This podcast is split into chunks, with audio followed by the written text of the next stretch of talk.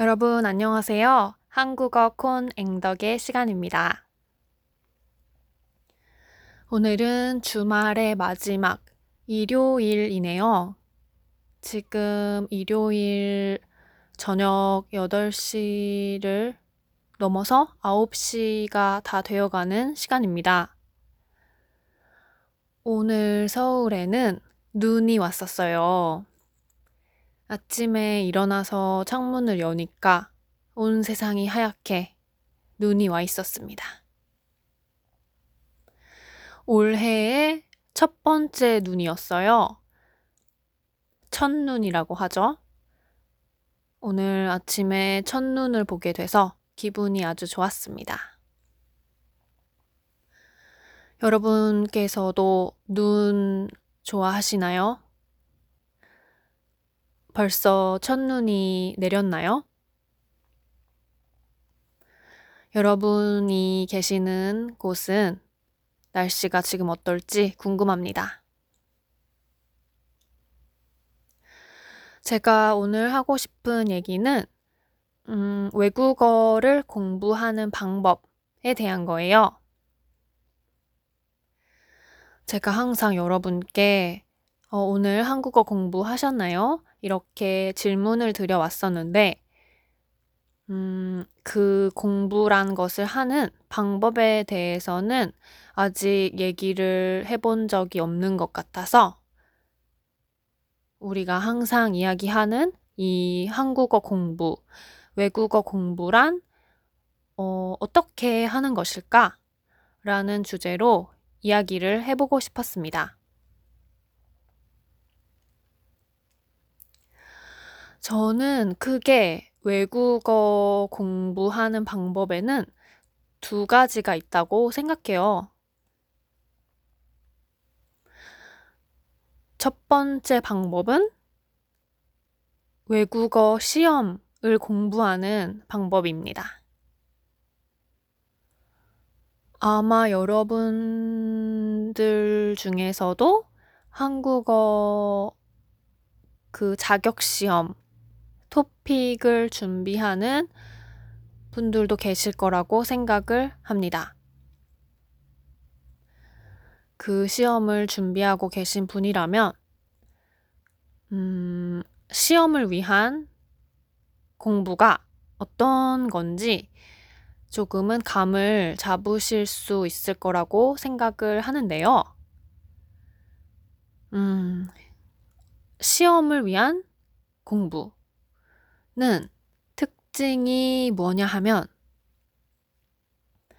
시험 날짜가 정해져 있기 때문에 그 시험이 끝날 때까지 뭔가 괴로움과 힘듦을 참아가면서 뭔가 재미없는 그 공부를 견디는 그런 과정이 아닐까 싶습니다.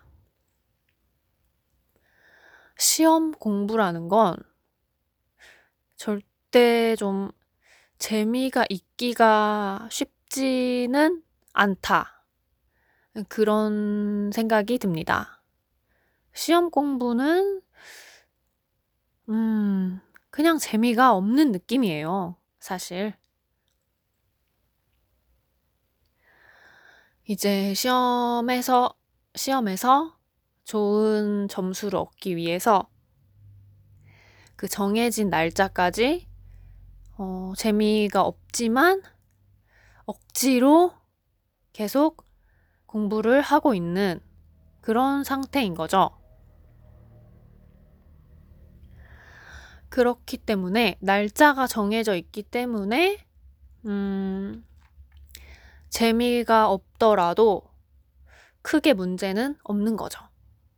그 시험 날이 지나고 나면 더 이상은 하지 않아도 되는 공부니까 재미가 없더라도 그 시험 날까지만 꾹 참는 거죠. 음, 이런 시험 공부에 대비되는 이 또 다른 공부의 종류는 음, 말하자면 진짜 실력을 위한 공부가 아닐까 생각합니다. 진짜 실력을 위한 공부는 뭘까요? 음, 지금 제가 드리고 있는 말씀은 다 그냥 저의 개인적인 생각일 뿐이에요. 제가 생각하는 진짜 실력이라는 거는, 음,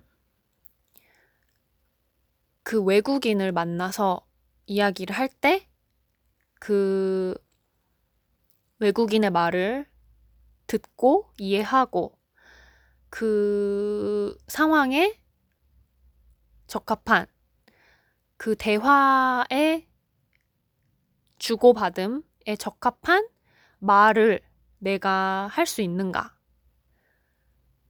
음, 할 수 있다면 그건 진짜 실력이 있는 거고, 그럴 수 없다면 진짜 실력이 조금 부족한 상황이라고 저는 생각해요. 그래서 여러분들께서는 한국어를 공부하고 계시니까 저 같은 한국 사람을 만났을 때 그 한국인의 이야기를 듣고 이해하고 그 대화에 사, 맞춰서 나의 내가 하고 싶은 말을 한국어로 전달할 수 있는가.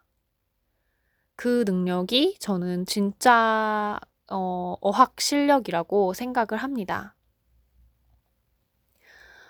음, 이 진짜 실력을 기르기 위해서는 시험 공부와는 다르게 재미가 있어야지 된다고 저는 음, 강하게 느끼고 있습니다. 시험 공부는 딱 정해진 시간만큼만 하는 거니까 재미가 없어도 괜찮지만 진짜 실력을 기르기 위한 공부는 재미가 있어야지만 매일매일 지속해서 계속 해나갈 수가 있고, 그렇게 매일매일 지속을 해 나가야만 실력이 향상된다고 저는 생각하고 있습니다.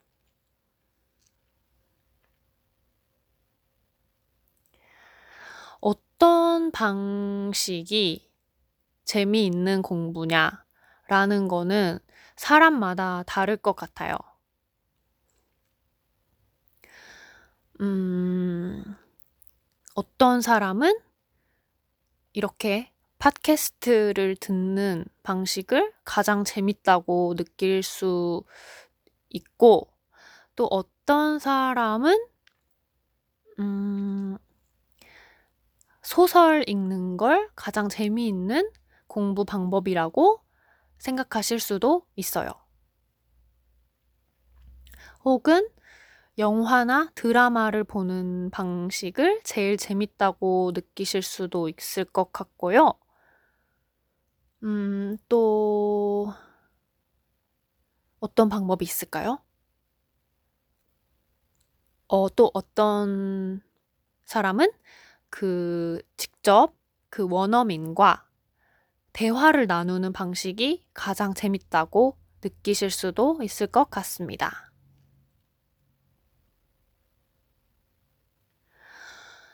저는 가장 재미있다고 느끼는 공부 방식을 어, 하나 꼽아보자면 드라마나 영화를 보는 방식인 것 같아요. 음, 그래서 제가 대학생 때 한창 영어 공부를 열심히 했었는데, 그때 그 미국 드라마를 보면서 영어 공부를 많이 했었습니다. 제가 좋아하는 그 드라마를 보면서 그 드라마의 대본을 놓고 음, 배우들이 그 대사를 말하는 걸 듣고 그 대본을 보면서 따라 해보고 그런 식으로 공부를 했었던 것 같습니다. 대본이라는 거는 스크립트를 말하고요. 배우들이 말하는 대사라는 거는 그 라인을 말합니다.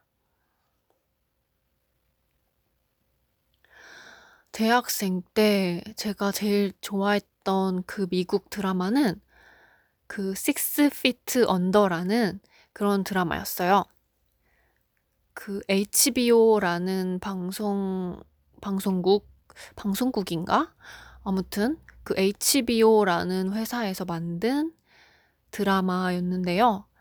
음, 뭔가 상당히 분위기가 무겁고 좀 어두운 그런 드라마였는데요. 음, 대학생 시절에 저는 왠지 그런 어두운 다크한 그런 컨텐츠를 좋아했었던 것 같아요. 음, Six Feet Under라는 드라마는 어떤 미국의 한 가족의 이야기였어요. 부모님이 있고 아들, 아들, 딸 이렇게 삼남매를 둔 그런 가족의 이야기였는데요. 특별한 점이 있다면 그 아버지의 직업이 장의사였어요. 장의사라는 거는, 음, 어떤 사람이 돌아가셨을 때 그 돌아가신 분의 장례식을 어, 처음부터 끝까지 책임지고 어, 뭐라고 해야 될까요? 처음부터 끝까지 장례식이 잘 진행되도록 필요한 모든 일을 맡아서 하는 일. 음, 그런 일을 장의업이라고 이야기를 합니다. 그 드라마에서는 funeral home이라고 표현을 했었던 것 같아요. 그 가족의 집에서 장례식이 열리기 때문에 그 가족의 집 자체가 funeral home이라고 불렸었어요. 그래서 가족들 간의 여러 가지 갈등, 그러면서 갈등을 해결하고 또 다 같이 성장하고 변화하고 그런 이야기를 담은 드라마였었는데 저는 굉장히 감동스럽게 봤었던 기억이 있습니다. 굉장히 오래된 드라마이지만 어, 2000년대 초에 만들어진 드라마니까 어, 10, 10년도 더 넘은 그런 드라마이지만 음, 진짜 잘 만들었고 뭐 몇십 년이 지난 후에 봐도 저는 그때도 여전히 감동적일 거라고 생각을 합니다. 대학생 때는 그런 드라마를 좋아했었고요. 어, 최근에는 이제 넷플릭스를 이용해서 또 언어 외국어 공부를 하고 있습니다. 어, 영어를 사용하는 음, 미국 드라마도 보고 있고요. 일본 드라마도 보고 있습니다. 음, 미국 드라마는 줄여서 미드라고 표현을 하고, 일본 드라마는 일드라고 줄여서 많이 표현을 해요. 그, 최근에 저도 알게 된 건데, 넷플릭스에 진짜 좋은 외국어 학습을 도와주는 그런 기능이 생겼더라고요. 어, 어떤 애플리케이션을 구글 크롬 그 브라우저에 깔면 넷플릭스를 플레이 했을 때 그 여, 그러니까 미국 드라마를 보고 있다고 가정을 하면 그 애플리케이션을 이제 실행을 시켰을 때 영어로 된 자막이 나오고요. 그 밑에 이제 조그맣게 한국어로 된 해석도 같이 나오는 그런 기능이 있습니다. 그래서 저는 드라마를 보면서 그 필요한 순간에 멈춰 놓고 그 영어로 된 자막을 읽고 그 배우의 발음을 다시 한번 들어보고 저도 따라해보고 모르는 단어가 있으면 한번 찾아보고 이런 식으로 계속 반복해서 듣고 따라하고 새롭게 배우는 그런 공부 방식을 요즘 사용하고 있습니다.